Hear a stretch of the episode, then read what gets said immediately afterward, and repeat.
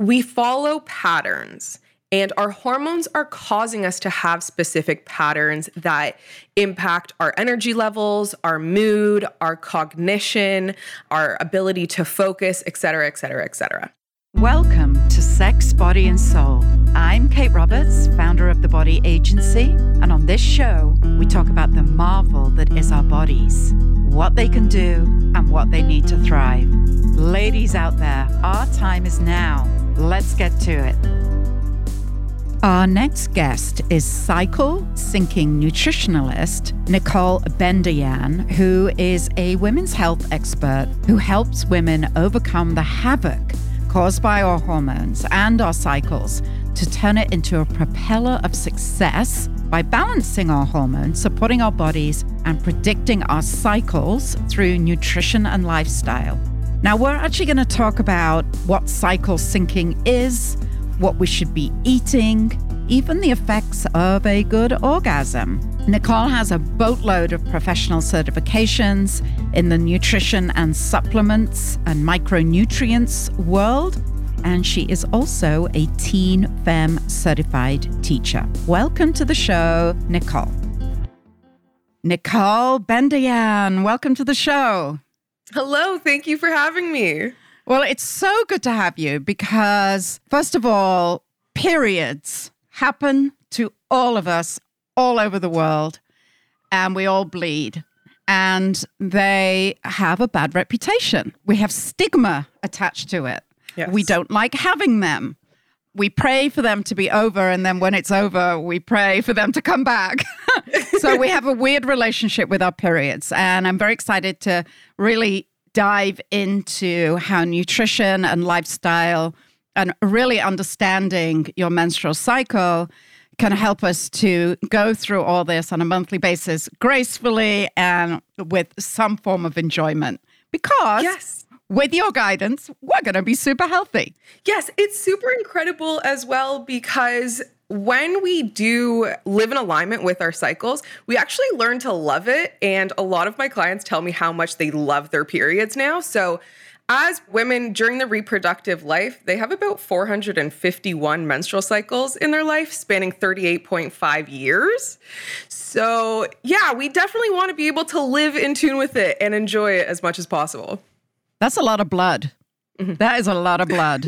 And I think periods are very, very misunderstood around the world. You know, there's crazy things that yes, happen also in different parts of the world where, you know, I, I talked about the stigma.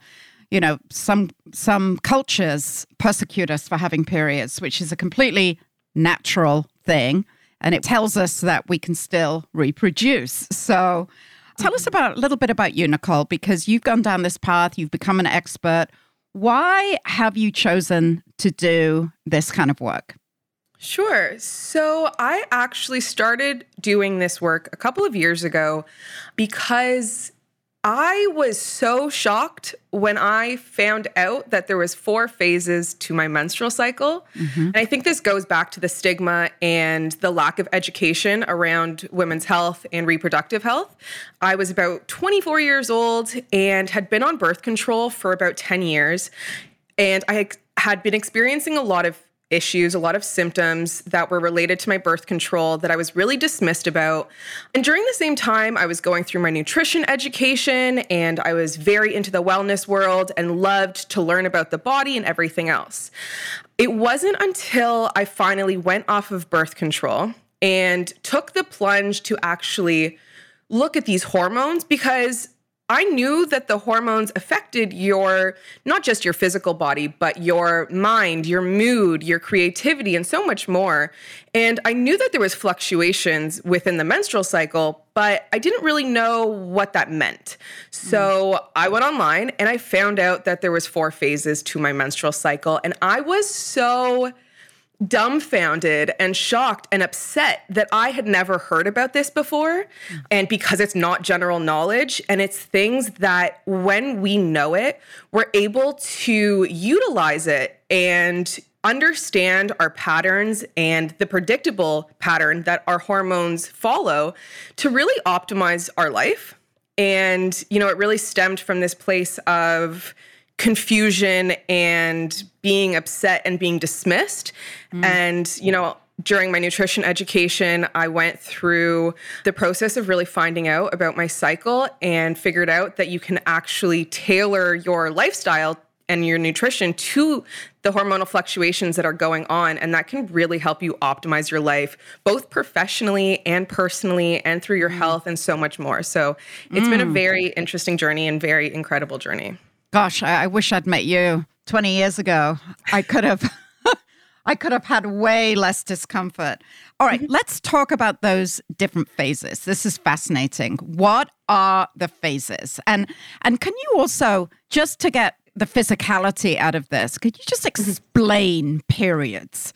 Just give us the basics on really what they are and what they are doing, just before sure, we get I'd into the, to. to get into the I'd phases. Because you know what, we have a lot of we have a lot of men listening to this podcast, and I think it's really important that they understand what periods really are. Totally. And I think a lot of women don't know what periods are and what's actually like biological processes happening in their bodies during all of their period and all of their cycle, not just, you know, P M S or their period, mm. because in actuality, your hormones are fluctuating consistently throughout the, you know, twenty-eight to thirty-four day cycle. So it's really important to understand each phase so that you can better support each phase as well as the coming phases. Mm. So let me run through it really quick and give you some kind of guidelines about it. Mm. And a period is the menstrual phase, and that's the first phase in your cycle. The cycle should be between twenty-four and thirty-six days. That's really optimal ranges. Mm-hmm. Anything above and below that, you're starting to get into your body showing you that something might be askew. So the full cycle is from the first day of your period to the last day. So the first day of your period to the next first day of your period. Mm-hmm. That's mm-hmm. the day of the cycle. Mm-hmm. And like I said, the first phase is your menstrual phase. That's your period. That's when the endometrium is shedding. You're actually bleeding. Mm-hmm. During this time is actually when your hormones are at their lowest. And then coming out of the menstrual phase, you go into the follicular phase, and that's when the egg starts to be developed and starts to produce estrogen. Mm-hmm. And as estrogen is rising, you end up feeling a lot more energetic and, you know, a lot more creative and so on. And then you go into the ovulatory phase, and that is in and around ovulation, so when the egg is actually being released. Mm-hmm. During the ovulatory phase, the hormones can actually fluctuate between thirty and fifty percent just around ovulation. So that's really the height of the menstrual cycle. And in order to have a full menstrual cycle, you do need to be ovulating. So ovulating is a really, really important um, indicator of your overall health. Mm. And then after ovulation, after your ovulatory phase, you go into the luteal phase. And this is when progesterone becomes the dominant hormone. Um, and, you know, that has a lot of calming effects. It actually speeds up your metabolism. And then if an egg isn't fertilized, both progesterone and estrogen will um, cease to be produced, and that then triggers the next cycle, and that then triggers your next period. Mm. And talk us through P M S. First of all, what is P M S, and why do we get it? Sure. So premenstrual syndrome is, there's actually five different types of P M S. Wow. And this is what a lot of women don't know about. There's five different types of P M S that each have their own natural protocol, as well as potential reasons why they may be caused. So I'll go through those really quickly. Mm-hmm. The first type of P M S is P M S type A, and that is anxiety. So you may be feeling a little bit of overwhelm, anxious tendencies, et cetera. Then there's type D, which is depression, and that's when you're going to be feeling a little bit more fatigued, overwhelming sadness. You may experience crying spells. And then there is P M S type C, which is cravings. And that's usually cravings for simple carbohydrates like white flour and sugars. Chocolate. Chocolate, definitely. And usually that's also associated with headaches and migraines. Mm. Then there is type W, or it's also known as type H. So it's water retention or hyperhydration. And that's when your body's retaining water. You could experience like weight gain, breast tenderness, um, as well as just general emotional upset. And then there is type P, which is the newest categorization, and that is pain. And that's usually categorized by cramping, mm-hmm. Um, mm-hmm. painful periods, et cetera. So about eighty to ninety percent of women say that they experience P M S at some point in time. Type A, so anxiety, and type W, water retention, are the two most dominant types, with over seventy percent of people who experience P M S saying that they're experiencing those types. Now, you are a nutritionalist and also a lifestyle guru. And you help your patients, your your clients get through this gracefully. And as you say, help them to even enjoy it. I, mm-hmm. I actually really enjoy getting my period. I'm, I'm very lucky. I do not experience P M S. I have no symptoms. I'm not bragging, but I just like getting it because it just makes me feel like a woman every month. Mm-hmm. And, you know, I'm definitely at that stage where I'm going to completely stop having them soon. So I'm, I'm delighted to get them right now. So you are a nutritionalist and a lifestyle coach. Talk us through some of the self-care tips. And it's also all on your website. I encourage everyone to go through to that to, to read about it. But but tell us what we should be doing. What are some of the five things that we can do to care for ourselves during this time? Sure. So during menstruation and throughout your whole cycle, stress reduction is really, really important. Mm-hmm. It's really important for your hormones because stress is actually a physical response in the body. It's cortisol being released, which can negatively disrupt your sex hormones, so your reproductive hormones. Um, so it's really, really important to, you know, look at self-care through a menstrual lens and through a lens of, you know, your cycle. Mm-hmm. And some of my favorite ways to really care for myself, and what I tell, um, you know, my clients as well, is first and foremost, track your cycle. Mm. So because your hormones are fluctuating, like I said, it doesn't just affect your physical health, but it also affects your mental health, your emotional health, et cetera. So when we're able to really tap into that, we can understand our patterns, mm-hmm. and that reduces a lot of the negative stigma and um, issues that we often face within ourselves as well.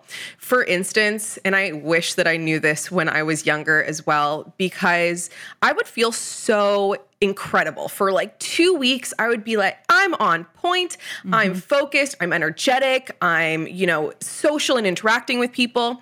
And then I would just get this overwhelming Uh, you know, I didn't want to do anything. Mm. I felt really negative, et cetera, et cetera. And that really affected my confidence, not just when that was happening, but throughout my whole like couple of years that I was experiencing this, because I didn't trust myself. I didn't mm. understand myself. I didn't understand why I was feeling like this and why I couldn't just be consistent. So once I started tracking my cycle, I recognized that I would have the same recurring thoughts um, at different times in my cycle. So for instance, I was in a relationship and I was feeling so great about myself because I, you know, I was communicating really well and I felt really confident in the relationship. And then out of absolutely nowhere, I started getting these really negative thoughts regarding the relationship. And I was writing my, in my journal at that point, and I was Hmm, let's look back exactly twenty-eight days. And there was the exact same sentence written. Wow. So, yeah, yeah. So that allowed me to kind of take the onus off of myself and recognize that my hormones are affecting how I'm feeling about myself, my current situation, and that it was okay because it wasn't that there was anything wrong with me. It was really my hormones that were affecting my thoughts. Mm. So by tracking your patterns, you're able to see when, you know, you might feel really good, when you might not feel as great, when you might need, um, you know, less social interaction or more. And you can really tailor your life around that to really help your mm. boosting confidence and so much more. Now, you use a term all the time, cycle syncing. Mm-hmm. Talk us through what this is and how do we sync our cycles? Sure. Cycle syncing is actually a word that was coined by Alisa Vitti several years ago. And what it is, is that it's tailoring your nutrition, fitness, and lifestyle to the four phases of your menstrual cycle to optimize your life both professionally and personally. And that leads to nutrition, right? That's what this mm-hmm. podcast is all about. We are all about eating well based on our body makeup. Uh, mm-hmm. We're all about making sure we exercise every day. What should we, the what, what I've read about the work that you do, are there certain foods that really help us to sail through this? So tell us about that and what should we be eating at this time of the month?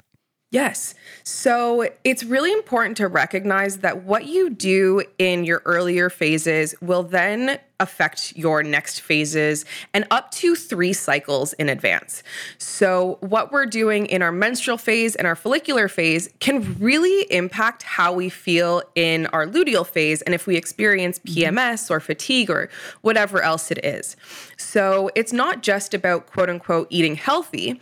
It's about specifically eating for what your hormones need at the time that they need it. Mm. So for instance, during the menstrual phase, your body is losing about two milligrams of iron per day. Mm. So it's really important to focus on iron consumption and not consuming caffeine or alcohol, which inhibits iron absorption, because you're losing so much iron that can cause fatigue, et cetera. So it's really important to increase your iron during your menstrual phase. Mm-hmm. Then in your follicular and ovulatory phase, your estrogen is rising and is pretty high in, into your ovulatory phase. So it's really important to help your body metabolize estrogen. And you can do so with cruciferous vegetables like cauliflower and broccoli, or with sprouts are a really good way to do that mm. as well. And that will really help your P M S, especially in those those phases. Mm-hmm. So iron, iron is a big one. I so so many women have iron deficiency around the world for yes. exactly this reason. What yes. foods have iron in? Obviously meat, spinach. Mm-hmm. What what foods should we be packing in at that time of the month? Sure. So meat-based products have a lot of iron in them, and that contains heme iron, which the body is really has a great ability to absorb, but may lead to a little bit more toxicity. And um, especially red meat, that can increase a compound called prostaglandins that are the main cause of painful periods and harsh cramping.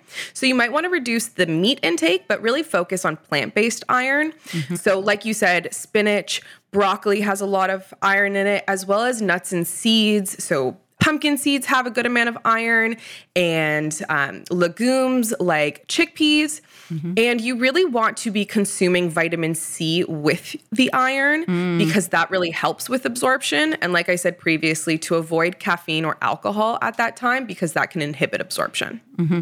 Now, caffeine and alcohol. Okay, that's a big one. Um, a lot of people are like, oh no, I got to have my caffeine in the morning to mm-hmm. jumpstart my system, especially when I'm having my mm-hmm. period. What is limit? I mean, can we have one or two cups of coffee a day? Like, what are the proportions here we're really talking about? Okay. Glass of wine I'm at s- night. You know, what do we do here? I, I'm going to break some hearts here, I think.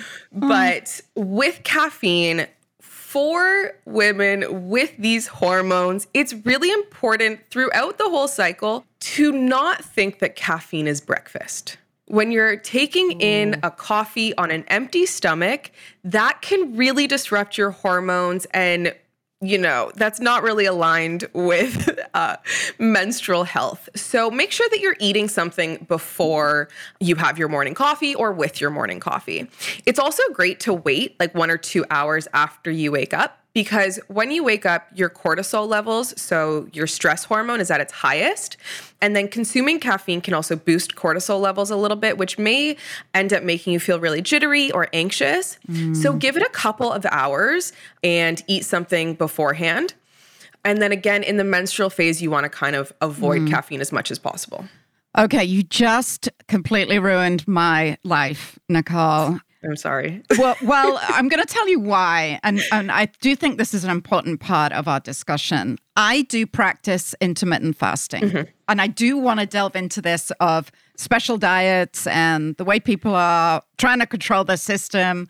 Intermittent fasting really, really works for me. Now, I don't know whether it's in my mind or what it is, but it seems to work for me. Consume most of my food in a certain amount of time during the day. That means that coffee is the only thing that I can have in the morning.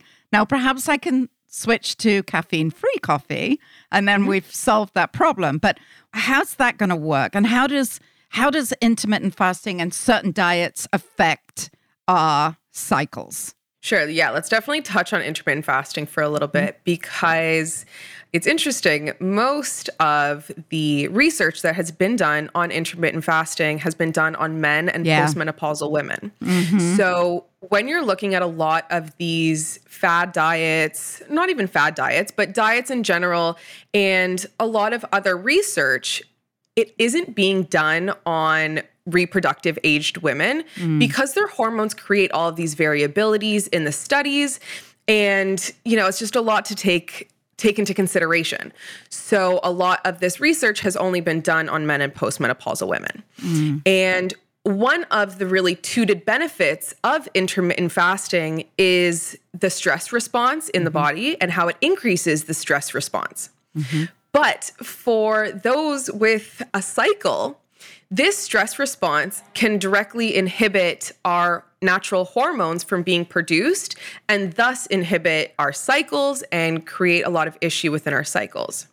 Some people who, you know, are overall pretty healthy, I'm going to assume you, like you don't experience P M S symptoms mm-hmm. and you've been intermittent fasting, so it seems to work for you. But for people, especially with hormonal issues and reproductive issues like P C O S, that can really hinder a lot of a lot of the progression toward healing in their cases. So it's definitely something to be cautious about. And I would recommend, if doing intermittent fasting, to do earlier intermittent fasting. So keeping your, your eating window to six to eight hours and doing that earlier in the day. So stopping to eat a little bit earlier rather than, you know, most people who do intermittent fasting, or a lot of people, will start eating at like two p.m. and then eat until eight p.m. or ten p.m. And that, you know, causes a little bit more of an issue. If yeah. you're upping your fasting window a little bit earlier, that can be, you know, something to try to incorporate. Also with intermittent fasting, taking days off is really helpful. Yeah. yeah. So not doing it consistently, mm-hmm. but maybe one or two days a week instead of really consistently. Yeah. That's super interesting. I, I actually stop eating at eight o'clock at night. And for me, mm-hmm. I just feel that's a healthier way of doing it because, you know, if you're going to go to bed at, you know, ten thirty, eleven o'clock, which we should be because sleep is mm-hmm. so, so important, yes. right? And yes. limiting your alcohol also before going to sleep, limiting looking at your cell phone, you know, all of these best mm-hmm. practices for our health, really important. So I stop any consumption of anything by apart from liquid water by eight o'clock, and then I don't eat again until twelve thirty, one o'clock the next day. But I will have coffee in the morning. But now I'm going to switch to caffeine-free coffee. Thank you, yeah, Nicole. Yeah, especially, especially if you're noticing that you're having these hormonal issues. Mm. You know, I think a lo- there's so much generalized information out there that I experienced it a lot, you know, in my adolescent years and then even into like my early adulthood of I would always want to do the next thing or, you know, everyone tooted this one diet and it's like, this is the best thing that you can do mm-hmm. for yourself. Mm-hmm. But really listening to your body yeah. and connecting with yourself. And that's another one of my top self-care practices mm-hmm. is just about connecting to yourself. Mm. So I tell a lot of my clients that in the morning, before you even get out of bed or right when you get out of bed, to kind of just scan your body, scan mm-hmm. yourself, see how you're feeling and check in with yourself mm-hmm. and then record that data. Um, yeah. So if it's in a journal, on your phone, whatever it is, that can tell you a lot about how you're actually feeling. Yeah. Because I think in such a go, go, go world, we often will feel a certain way and kind of either disregard it or forget about it. But if you're intentional with connecting to yourself, and cycle syncing really helps to do that, mm-hmm. um, because you're on a cycle, it can really just support you in figuring out what really works for your body. Yeah. Yeah. I have noticed actually in, in my own experience that my body sometimes, and we need to talk about cravings, my mm-hmm. body often craves, you know, meat or nuts mm-hmm. or, you know, suddenly I'm craving bread or, you know, vegetables. I, I remember being pregnant uh, with my daughter. I was just craving green vegetables. And I just really feel like there's something to that when your body... Mm-hmm. It, it, it's sending you a signal, right? As in, you should yes. be doing this. This is what your body needs, which is what you're talking about. Well, I'm gonna, I'm going to say yes and no. Yes, that it's your body telling you to consume these things, whether it's beneficial for your body or not beneficial for your body. Mm-hmm. Those are two separate things. So we will crave some foods that will be directly associated with a nutrient. So for instance, if you're craving a lot of chocolate and you just really want chocolate, the likelihood is that you actually have a magnesium deficiency, which over fifty percent of the U S population is deficient in magnesium. So if you're craving a lot of chocolate, it's likely a magnesium deficiency. But then on the other side, if you're craving simple carbohydrates, that could be a few different things. Mm-hmm. And one of those things is that you have lower serotonin, which is your happy hormone. And sugars are the easiest way for your body to get a real big rush of serotonin. But that often will cause crashes and will put you in this perpetual negative cycle. So instead of doing that, consuming foods that have tryptophan, which is the precursor to serotonin, like um, turkey has it, pumpkin seeds have it. Mm-hmm. That's a really great way to do that. And then as well, if you have imbalanced gut microbiome and specifically what's called candida overgrowth, mm-hmm. that will actually cause you to really crave sugars. And that's feeding the opportunistic bad bacteria that's actually causing some health issues. Hmm. Very interesting. Now I want to talk about vitamins, or vitamins, as you would say. Um, my country, it's vitamins, and especially gummies. Of course, I love gummies because they have sugar in them and they're easy to eat and they don't cause those after effects of taking all those pills and feeling sick. So I want to talk about that, as in how bad are gummies? Just, I'm so afraid of what you're going to say. And then secondly, can you talk to us about how our bodies absorb these extra supplements that we're taking in the form of vitamins, whether it's gummies or regular? Sure. So first off, with the gummies, one of the most important things for regulating your hormones is that you have stable blood sugar levels. Mm-hmm. So you don't really want to be spiking your blood sugar levels much. And having gummies that contain a little bit of sugar, quite mm-hmm. a bit of sugar in some cases, mm-hmm. can spike your insulin levels, which then causes a reaction in your body. So I personally prefer to stay away from gummies just because they have often sugar, and then they're also likely more higher processed. Mm-hmm. So depending on how they're processed, it could cause that it's not as potent, or it contains other ingredients that may not be what you're looking for to really optimize your health. And, you know, in Canada and the States, a lot of supplements aren't regulated. So that's also something to look into as well. Mm-hmm. Okay. So I have heard that your body does not absorb the supplements properly if you're not eating some of the foods that have, as you say, magnesium, iodine.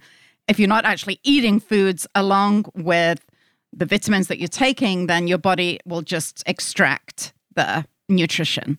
Yeah, well, it's important to note that supplements are just that. They're supplements. They're supplemental to a healthy diet.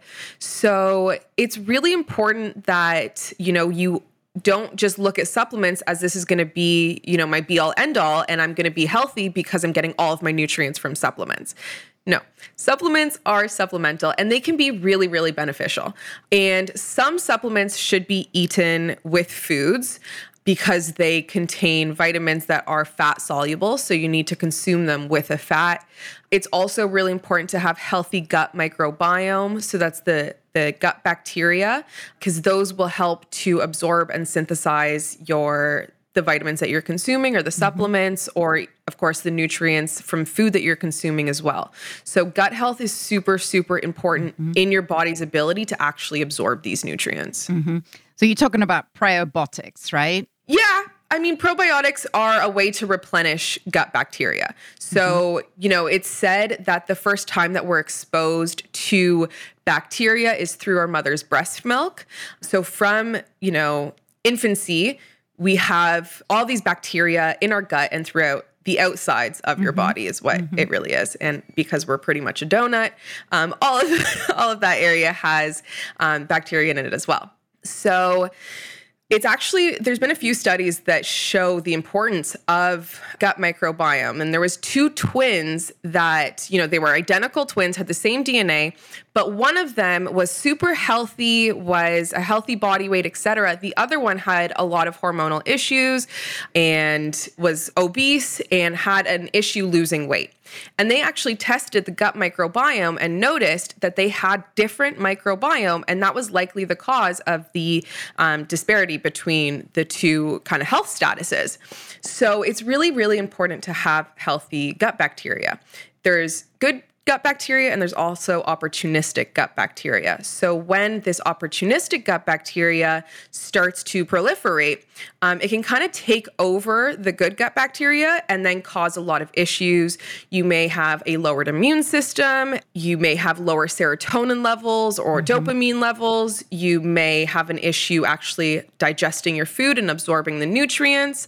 So the gut microbiome is known as our second brain, and it is just so, so important. Yeah. in our overall health. It also helps to metabolize estrogen, which is really important for cycle health as well. How helpful is it when you are having period cramps to have sex? Oh, that's a good one, right? Yeah, I was expecting that one. um, it has been shown that actually orgasming has yeah. um, an ability to help relieve menstrual cramps. There's a lot of other things that you can do to also help relieve menstrual cramps that include, you know, raspberry leaf tea really helps as Ooh. Well. Mm-hmm. Um, yeah, that's one of the, the best things, as well as magnesium. A lot of people will experience cramping because they, again, are deficient in magnesium. But sex can definitely be a really beneficial way mm-hmm. to explore that. And, you know, if it works for you, then one hundred percent. Yeah. I know that a lot of people have. And it helps with sleep. And sleep is, again, one of those key things mm-hmm. that we all need to yes. be healthy. Tell us quickly, what foods have magnesium in them? So lots of foods have magnesium. Again, the nuts and seeds are really great with magnesium. Mm-hmm. You know, you can get it in seafood as well, is really helpful. Mm-hmm. Legumes like chickpeas has it too. Edamame. Um, mm-hmm. Edamame. Mm-hmm. Yeah, a lot of the legumes. And uh, talking about edamame, edamame is almost pure soy. We hear mm-hmm. a lot that soy is bad for us. It causes cancer. Is that a myth? So let's get into it. yeah. So what the issue that they found with soy was that it contained phytoestrogens. So we have estrogen in our body, and then there's also estrogen um, mimicking compounds. So these are molecules that kind of mimic estrogen in the body. And there's xenoestrogens, which are found in a lot of the products that we use, especially women with makeup products, lotions, cleaning products, fragrances. These have xenoestrogens that really are harmful and disrupt our body's ability to regulate estrogen, and then can also lead to estrogen-dominant issues like endometriosis and certain cancers that are estrogen dominant, like breast cancer. But then you have phytoestrogens that there's been a little bit of conflicting research being done on them, but they seem to actually have protective properties and actually help the body regulate estrogen a little bit better. So there's kind of this mix between, but I love phytoestrogens and I think that they're really helpful in a lot of cases. But with soy specifically, soy is one of the top produce items that are sprayed and G M O, and then that can cause a lot of toxins as well. So if you are consuming soy, please get organic, non-G M O soy so that you're avoiding any kind of xenoestrogens or toxins that are involved in that as well. Mm. So this is part of the podcast where we really go into how all these healthy lifestyle tips are contributing to our professional life and mm. also to our personal relationships. So what's the link, Nicole? So like I've, I've mentioned a couple of times here and there, but we follow patterns. And our hormones are causing us to have specific patterns that impact our energy levels, our mood, our cognition, our ability to focus, et cetera, et cetera, et cetera. Mm-hmm, mm-hmm. So if you're able to track your cycle and understand the patterns that your hormones are causing your body to do, then you're able to tailor your lifestyle, such as your professional life or uh, your personal life, to those patterns to really optimize each phase. So for instance, I make a calendar every month of what my different phases are going to be, and I will schedule my business meetings or podcast recordings mm-hmm. or um, you know, social gatherings, et cetera, usually around my ovulatory phase. But then I will know that, you know, closer to my period in my later luteal phase, as well as the first couple of days of my period, that's more of a time for me. And that's more of a time to go more introspective and take mm. a couple, couple of beats, you know, just relax a little bit more, do more of the administrative tasks, if anything, because then you really avoid burnout. And I know a lot of women experience burnout, and that's yeah. often because they're trying to push through yeah. kind of what their body is telling them to do. Yeah. And when we're able to live in tune with it, we're really able to optimize when we're going to be most creative or most social, and when it's a better time to be more um, administrative or take some time off. And then that really helps with overall productivity. Fantastic. Now, we haven't mm-hmm. talked about exercise. Of course, we all know we should be exercising yes. every single day, or at least, you know, three, four times a week. How does this help with our cycle syncing? Sure. So exercise as, uh, is, of course, very important for hormonal health. And it's important to note that you want to exercise, but you don't want to over-exercise. Yeah. Mm-hmm. Um, and especially for women who are in really into, you know, fitness and wellness, that can often come with over-exercising.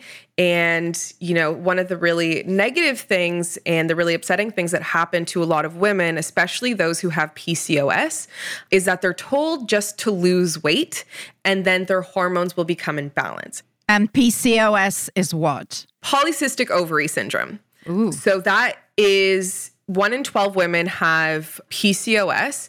And that's often categorized by weight gain and the inability to lose weight. So when you have P C O S, it's really difficult to actually lose weight.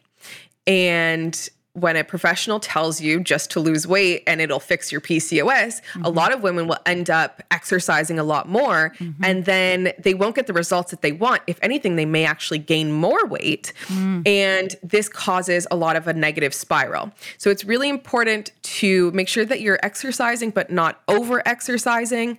The standard is about one hundred fifty minutes of, you know, intentional exercise per week is kind of the standard. And you really want to make sure that you're not doing excessive HIIT workouts. So that's high intensity interval training. You know, you really want to keep that to about twenty minutes each session, and making sure that you're giving yourself time to rest and recover, because we want to bring down those high cortisol levels that often come with working out, especially with high intensity. Mm. Gosh, this is all so interesting, Nicole. And, you know, I think it's so educational. I've learned so much from you just from this session alone. And I know that you have so many more suggestions about how to live our lives. And the thing that I never put together is when you are healthy in your body, you have less symptoms during mm-hmm. your periods. And yeah. it's as simple yeah. as that. I often wondered why yeah. I sailed through my periods. And now I'm starting to realize, well, maybe I'm super healthy. I hope. So to end, we are sadly out of time. I have a couple of rapid fire questions for you. I always like to get to know our guests, and you're now a new Body Board member of the Body Agency. So we're thrilled to have you in the family, and everyone who's listening out there, you will be able to book a session with Nicole through the Body Agency coming soon. And I, as you can hear from this interview, she is so incredible and such a wealth of knowledge. And we are thrilled to have such an expert advising us in all of these matters. Now, Thank this you. podcast, oh, you are very welcome. This podcast is called Sex, Body, and Soul, Nicole. What we would like to know from you is, first of all, your tips. How do you yourself see the subject of sex? What is the number one thing that you do for your body? And the last is what feeds your soul. Mm, okay, I love that. So first question was, how do I feel about sex? Well, what do you do? What What is the number one thing you do for your own healthy sex life, your own sexual wellness? We all have sex, let's be honest. Well, I mean, and we can. So everyone gives a tip. I love it. So I, of course, cycle sync my whole life. Yeah. And cycle syncing your sex life is also really important. Mm. If you're not on hormonal birth control, which that's a whole other subject, but if you want to prevent pregnancy naturally, I follow the fertility awareness method, which is understanding the biomarkers of fertility to figure out when you're fertile and when you're not fertile. So that really helps with understanding when's a good time to have sex, and especially if you're you're not using any sort of contraception, it brings you a lot of confidence to, yeah. you know, not be waiting for your period to come to make sure that, you know, everything's good. So that's really important to me, and also communicating with my partner yeah. about how I'm actually feeling. Mm. And again, with cycle syncing, you're understanding when you feel more sexual, or when you may feel a little bit more like you just need emotional intimacy, or you may even need some space. So that is a really great way to make sure that you're actually being really intimate with your partner, is to first off understand yourself, mm. and then you'll be able to better communicate that with your partner, which of course builds a healthy relationship. Mm-hmm. Number one thing you do for your body? Cycle syncing. Oh God, you can't keep saying that. Think outside of the cycle syncing box. I'm sorry. It's, it's, everything just connects back to it. It does. Um, Think so I'll, I'll go separate. It is definitely still a healthy thing, yeah. um, but it's getting out into nature. Being in okay. nature and taking yeah. time alone, specifically in nature, is really mm-hmm. important to me. Spending time alone is really important to me. I tend to get very absorbed by the energies around me. Yeah. Um, so taking a second and just, you know, setting boundaries and being like, I need yeah. this day for myself, and going out into nature is by far my yeah. favorite activity. Setting boundaries is something that people mm-hmm. have so, so, they find it so hard. You know, no yeah. is a full sentence, right? Totally. And and your soul, what feeds your soul? Cooking. I got through university by procrastinating every day by cooking. I would spend six hours in the kitchen. It's my love language. It is how I love to connect with people. My favorite thing in the world is cooking a big meal and just watching people enjoy it and have conversation around mm. it and spend time together with food that I create. So that is definitely something that absolutely feeds my soul. I am with you, sister. I think it's the best gift you can give to anybody and yourself. Um, mm-hmm. Nicole, you are wonderful. Thank you so much for spending this time with us today. We cannot wait Thank to work you. with you at The Body Agency and get some of those recipes. And you have a wonderful day. And again, you can learn more about Nicole at the body agency dot com. Thanks, Nicole. Thanks so much for having me. Thank you for joining me for this episode of Sex, Body, and Soul. Remember, you can find all my favorite products and resources to support your health and sexual wellness through my one-stop shop, The Body Agency. If you enjoyed this episode, please leave us a rating and review on your favorite podcast listening platform. We are actually partnering up with Vital Voices to get much-needed dignity kits to the refugees in Ukraine. Girls and women do not have access to personal hygiene products that keep them safe and healthy. Please go to the body agency dot com to donate a dignity kit today. Be sure also to sign up for our email list at The Body Agency for the latest curated recommendations from our industry experts, and use our special promotional code podcast ten to get a ten percent discount. Thank you for listening.